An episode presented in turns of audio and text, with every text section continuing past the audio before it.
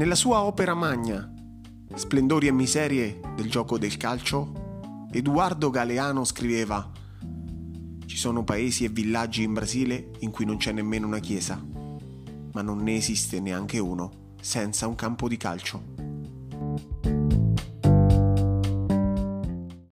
Ed eccoci, benvenuti alla seconda puntata del podcast. Come in Sud America, anche per noi la passione verso il nostro gioco è qualcosa di sconfinato, radici profondissime. Chi incarna meglio di Paolo De Sorrow questo, questo sentimento?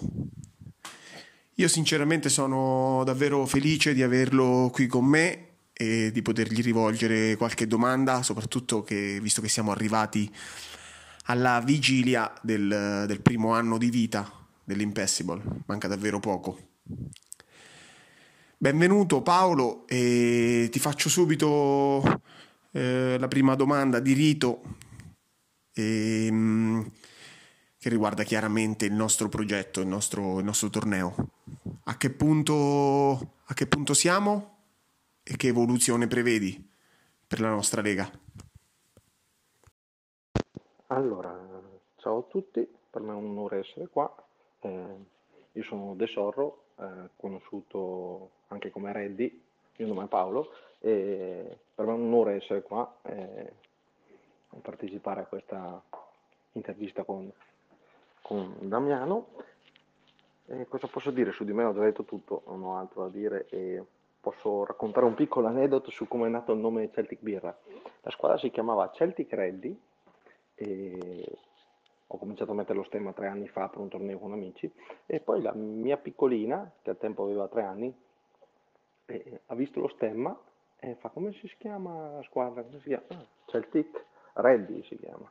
Ah no, quello è Celtic Birra, Celtic Birra, allora è diventato Celtic Birra e da lì è rimasto Celtic Birra. Ecco, questo è un piccolo aneddoto. Eh, la passione per il Celtic nasce dal colore bianco e verde dalle maglie che mi sono sempre piaciute è un po' dal, dal modo di vivere il calcio appassionato delle, degli hoops. E, um, questo sono io. Sull'Impassible, che dire, è nato tutto grazie alla conoscenza con SIC. Al tempo ero molto attivo sul forum, lui scrisse un messaggio per eh, parlare del suo torneo sul forum. Eh, l'idea di, di, di qualcosa di, di, più profondo di un semplice torneo con i giocatori che capitano mi è sempre stuzzicata. Ho partecipato a qualche torneo con le tre stelle, che diciamo era la mia ambientazione classica, eh, anche se sono uno che gioca con qualsiasi tipo di squadra, una stella, tre stelle, principalmente a My Club, anche 5 stelle, ho fatto sempre 5 stelle per la velocità di gioco, però comunque diciamo che è nata con l'Impassible è nato tutto grazie a SIC, abbiamo fatto un torneo insieme, poi mi ha incuriosito l'idea e da un piccolo torneo che era una, una pazzia del momento è diventata un, una passione vera e propria che mi occupa quasi interamente i miei pensieri videoludici. Quindi sono, sono contento di essere qua, di essere con il gruppo e di prendermi le mie calzature e anche qualche soddisfazione. Ecco. Direi che il torneo è partito come um, qualcosa di eh, misterioso e stuzzicante ed è diventato, secondo me, con alcuni colpi di genio, è diventata quasi più importante del calciomercato reale, ecco, è diventata un, proprio davvero, mi piace studiare, mi piace eh, pormi i problemi e risolverli, fa parte un po' del mio modo di essere, trovare i problemi e risolverli. E devo dire che l'evoluzione del torneo è stata proprio, ha seguito questi canoni. Ecco, ogni volta che si risolvevano delle problematiche, eh, Edo o comunque tutto il gruppo lavorava per introdurre nuovi scogli da affrontare.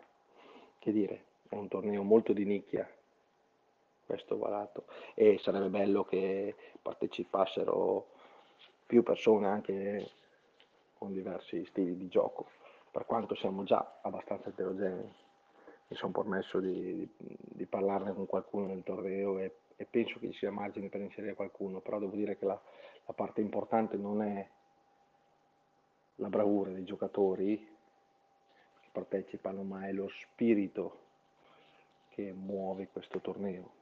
È uno spirito in cui la competizione va a pari passo con la voglia di stare insieme, di sfidarsi in modo eh, piacevole, genuino. Sembra una stupidata, ma non è così. A volte accendi la PlayStation e dici c'è qualcuno per l'amichevole e vai a finire per fare l'amichevole con l'Impossible perché sai che lì ti puoi divertire, incazzare, ma sicuramente ti spensierisci. Ecco. Ok, divertire, incazzare, ma in questa S4 per il Fu Celtic Ready, ora Celtic Birra, direi che si parla più che altro di divertirsi, visto, visto le due prestazioni. Ci vuoi svelare il segreto del, del nuovo Celtic? Il, il, segreto del miglioramento mostrato rispetto alla season precedente? Eh, forse ce lo devi. Che dici Paolo? Lo statuto del Celtic Birra prevede che bisogna divertirsi, è assolutamente fondamentale. Scherzi a parte, eh, per me partecipare ai tornei è sempre stata un, una fonte di divertimento anche nella sconfitta, anche nell'episodio eh, sfortunato. Dai, ci si diverte perché quello per me è l'obiettivo di stare insieme, più che vincere. Vincere è bello, ma non, non, purtroppo dicono, mi, mi, manca un po' di ambizione, un po' di voglia di vincere a tutti i costi, che contraddistingo quelli che arrivano un pelino più avanti. Ecco. quindi sì, quest'anno siamo migliorati tantissimo, eh, però non credo di poter puntare alla vittoria finale perché mi manca nella sfida diretta quel voglia di sgomitare per arrivare sul pallone. Ecco. Sarò sempre quello della partita bella e poi della partita floscia. E, I segreti del miglioramento, beh, insomma, la classifica dice che sono migliorato parecchio, eh, però i segreti fondamentalmente sono tre. Eh, il primo, quello più sciocco, è che manca chi di quelli che mi stavano davanti, su 5-6 che mi stavano puntualmente davanti, ne mancano 3, tra virgolette. Quindi quello è il primo segreto di Pulcinella. Il secondo è, è, è stato concentrarmi su un solo allenatore. Ho provato, ho visto, mi piace quello lì, ogni tanto ne vario uno, ma in realtà gioco anche in classificata più o meno sempre con l'allenatore, con le tattiche simili, magari cambia, cambia un, due tacche, una o due tattiche, ma il, il modo di stare in campo dei giocatori è più o meno sempre quello e l'ho preso un po' dall'Impossible, un po' dal Matusa, torneo parallelo che mi, mi ha formato molto.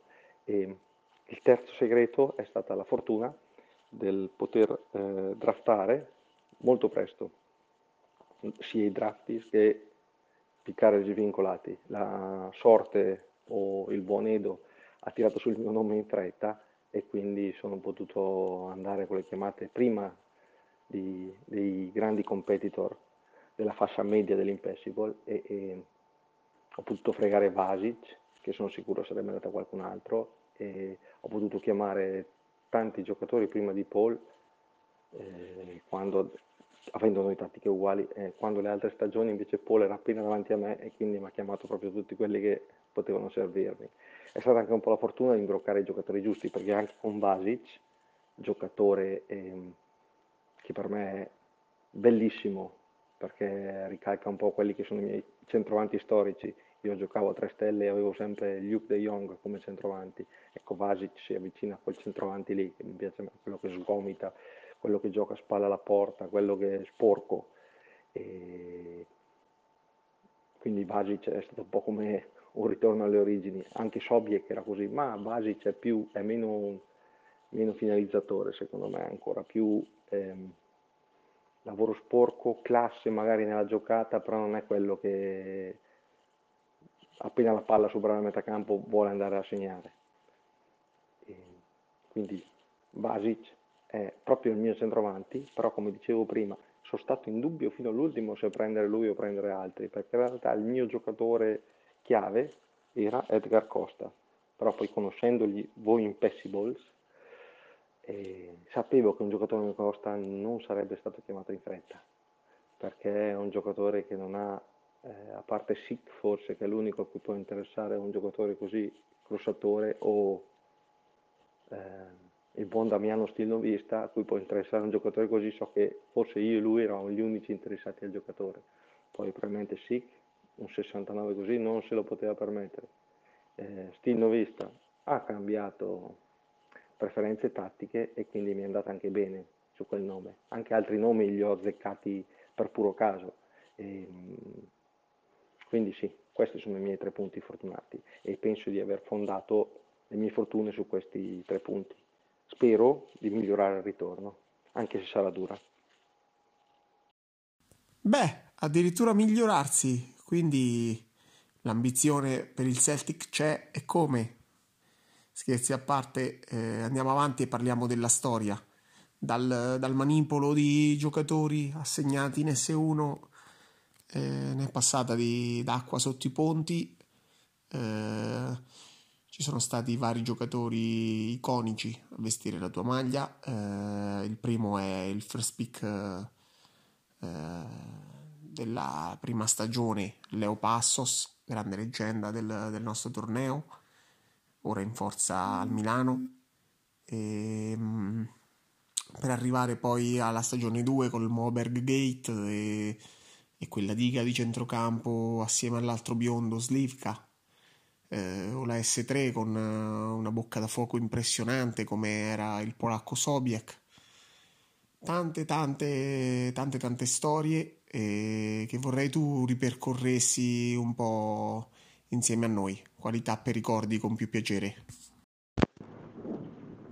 Come dimenticare il First Pick Passos, è un giocatore iconico. Guardai tutto il database e poi spuntò quella punta con quegli voti lì, un 9 brasiliano e da lì ero, ero già partito, capito? Perché vuoi mettere una, un 9 brasiliano nella squadra? Fu amore subito, fu amore, sia per lui che per Fernandez, però in season 1 ero veramente, ero veramente inesperto, non avevo comprato nessuno, zero. E non avevo guardato le affinità, pensavo che con 4 settimi si potesse fare un bel TS, fu un disastro a dire il TS, però ricordo Passos e Fernandez, due grandi giocatori nella prima rosa che purtroppo non hanno mai reso nel Celtic Birra per quello che valevano. Non sono mai riuscito a a fargli la squadra attorno. Rischi adesso probabilmente farei la squadra intorno a loro, ecco, perché due bei giocatori così meritavano una squadra all'altezza. Poi negli anni arrivarono altri giocatori di talento e peculiarità, Kajalainen, che venne fuori proprio da uno scambio con Passos. E come dimenticarsi Slivka e e Moberg. Moberg un altro che avrei voluto in season 1 ma che il buon Damiano piccando prima di me lo chiamò. Avevo già fatto anche il video con la musica degli Stratovarius per annunciare Moberg, ma Damiano mi smontò i piani chiamandomelo proprio in, in faccia. E Karjalainen abbiamo detto, poi beh, il giocatore più Celtic Biro di tutti, Gary Roberts. Gary Roberts ancora adesso è, un, è una ferita aperta e sono stato stupido perché bastava, bastava prenderlo all'inizio 2021 che era ancora in rosa, ma avrei dovuto fare un'asta veloce ai primi tempi. Eh, inesperienza, inesperienza. No avrei potuto prendere perché all'inizio era ancora nel DB, i primi tempi di PES 2021, e invece l'ho pagata cara perché poi non ho più ritrovato un giocatore così, con quel piede, quella, eh, quella sveltezza di pensiero, quel nervo lì era un po' elettrico quando entrava, no? E poi dava la carica. Palla che eri e, e la squadra girava. O almeno nella mia testa era così. Poi l'impessi vuole molto anche su gestione. In realtà vediamo nelle nostre squadre cose che spesso gli altri non vedono perché siamo suggestionati dai nostri campioni, giustamente. Poi chi è che ricordo? Chi è che è passato dal Celtic Birra lasciando, lasciando segno? Eh, Francisco Sierralta, Sierralta, primo pick del season 3 mi sembra, o season 2, non ricordo.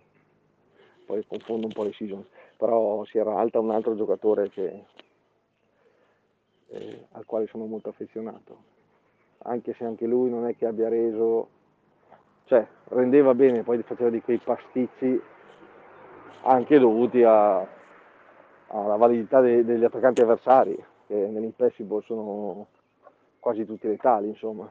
Non è che puoi lasciarli alla prima sbavatura ti purgano. Mm. Quindi direi... E poi gli altri sono quelli che ho adesso. L'altro aneddoto era il pick di Wagner, Vagnigno.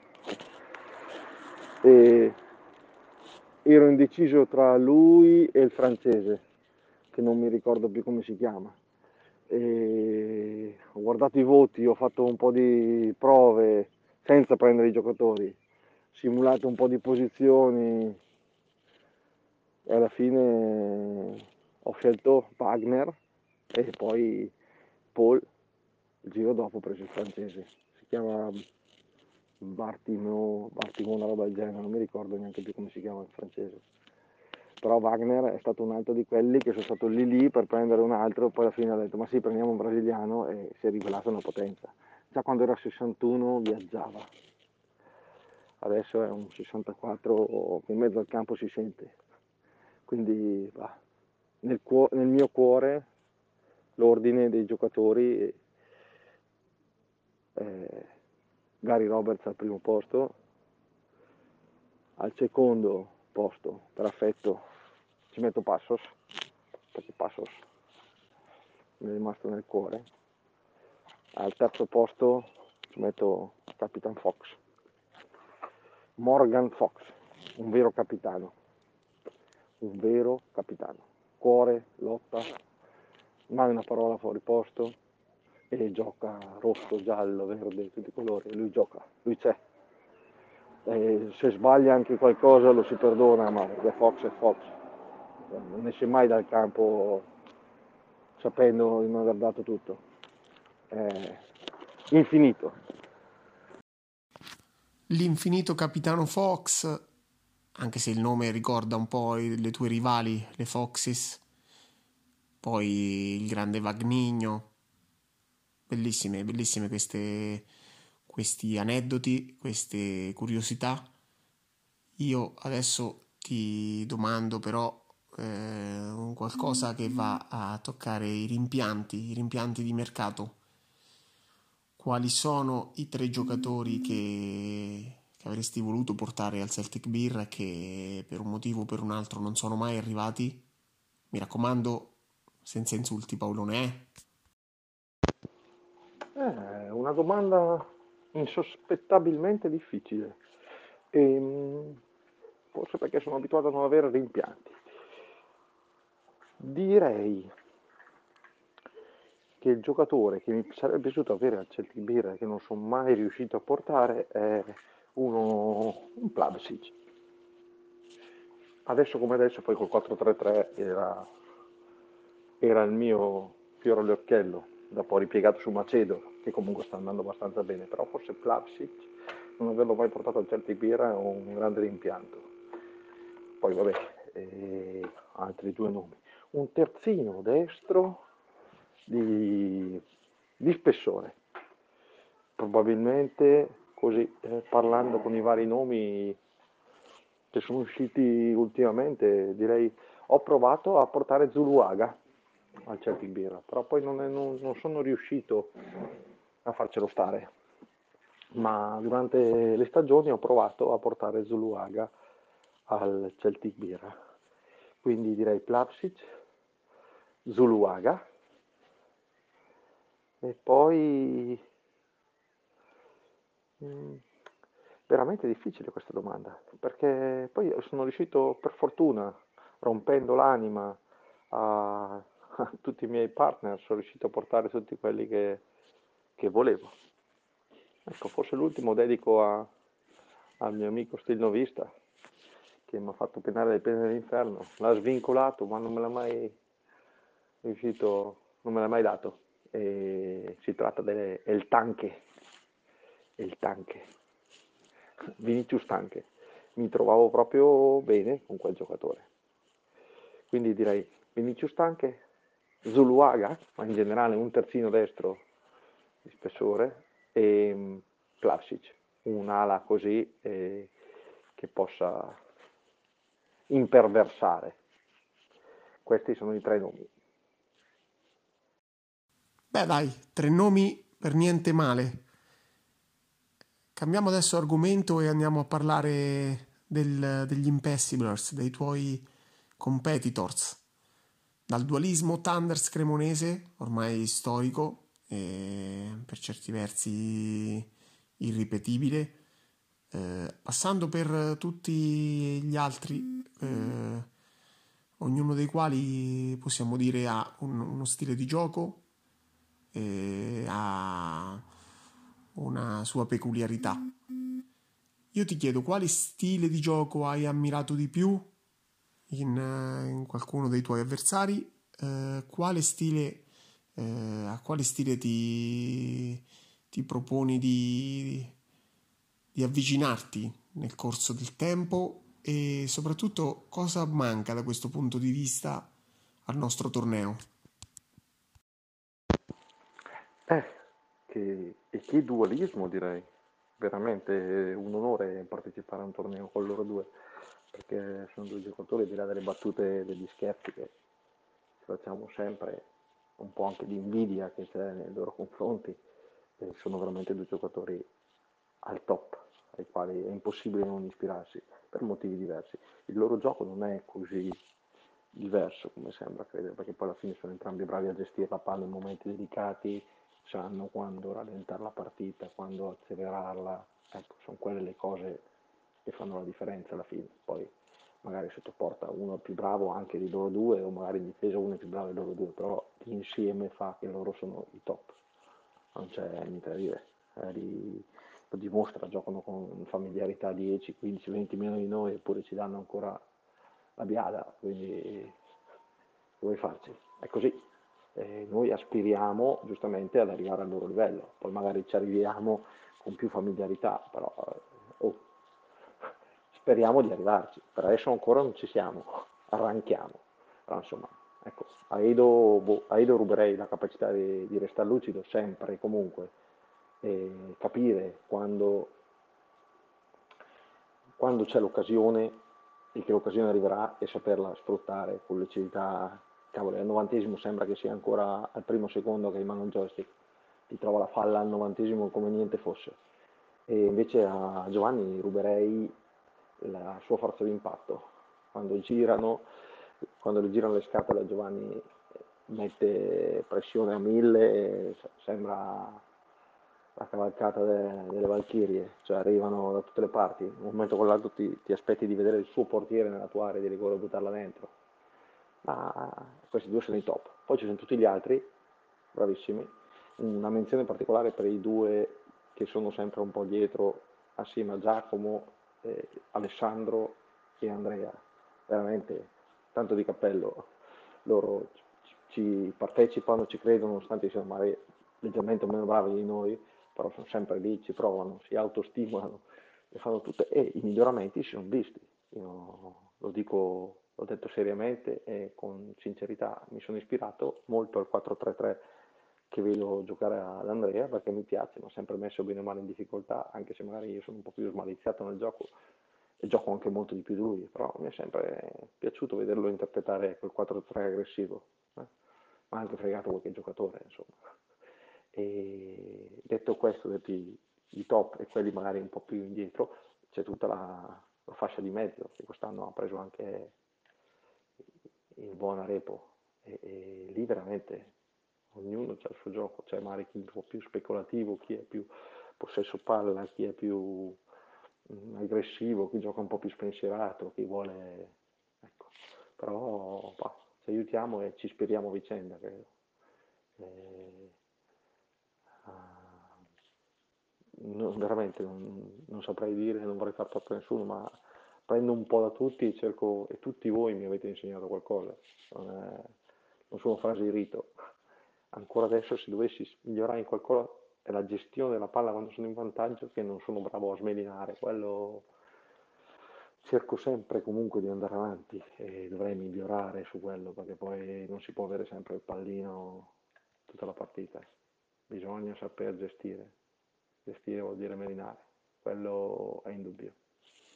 E cosa manca all'Impossible? Ma purtroppo mi dispiace per, per i nostri top perché eh, con, la, con, il fatto che c'è stato un perso dei competitor di altissimo livello e ci siamo rimasti noi che dobbiamo un po' elevare il nostro livello per metterli un po' in difficoltà.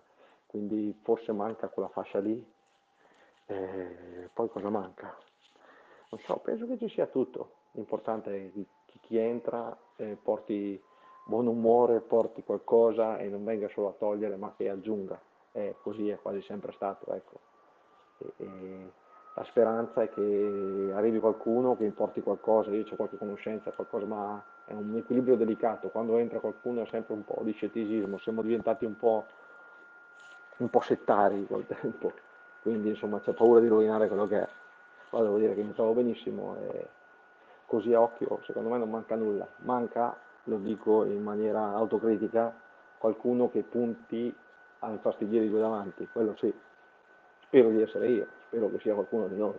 Per il momento mm, ce n'è ancora di polenta da mangiare, ecco.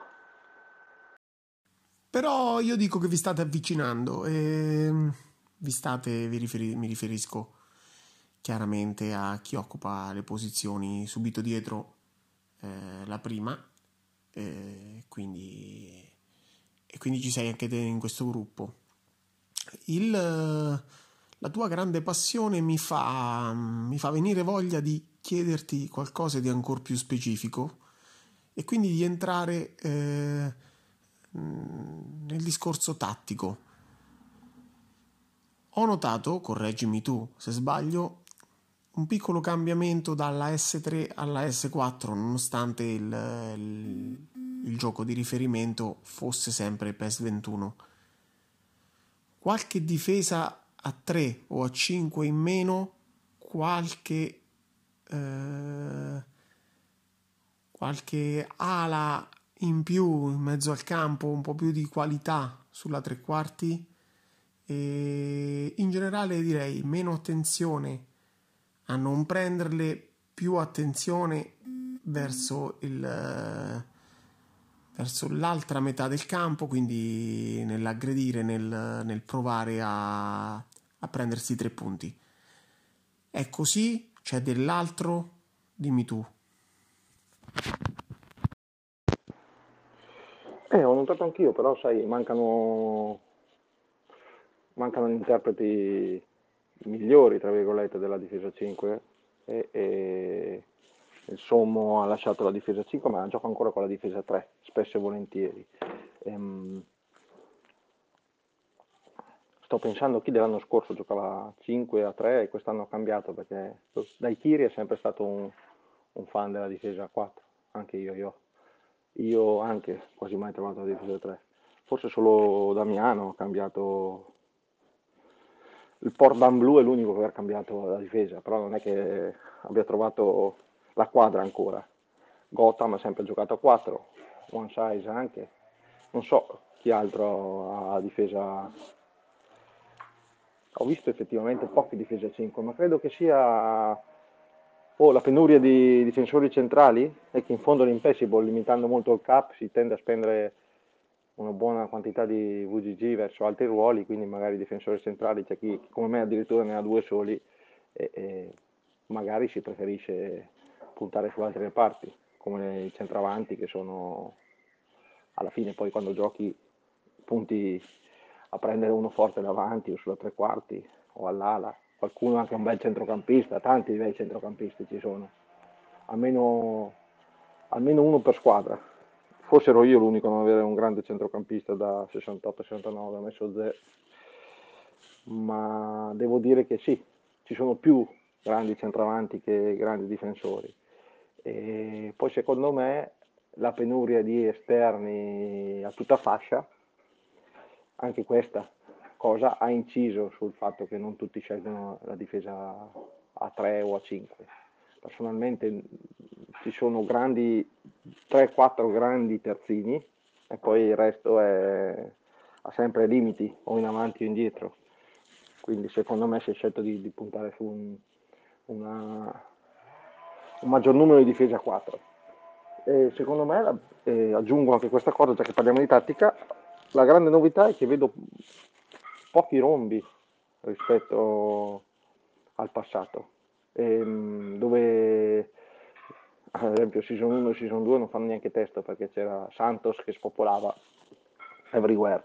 Ehm, però vedo che gli esterni alti sono molto ricercati, questo mi fa piacere perché vuol dire che mettiamo qualità nelle nostre squadre invece che semplicemente un, campo, un centrocampo folto o un trequartista con buoni piedi per mettere le due punte che corrono solo in avanti. Eh, devo dire che vedere eh, moduli molto variegati è una bella soddisfazione.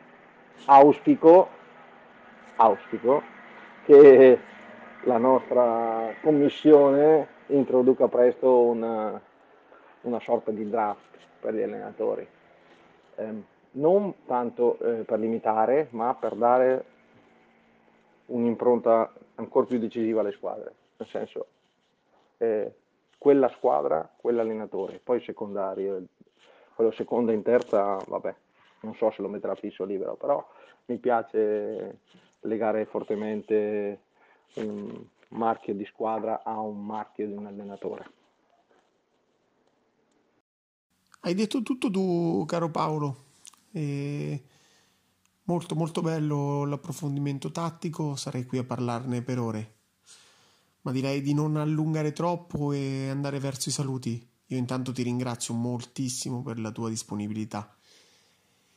Facciamo però il giochino finale, quello delle risposte secche. Eh, ti dirò due giocatori e tu mi dirai chi preferisci fra i due. I primi due sono Vagnigno o Turnbull? Beh, Vagnigno o Turbull, non fai discutere uno come Turbull. Eh, sicuramente Turbull. Per il mio gioco Vagnigno è più utile. Però, così. Turbull.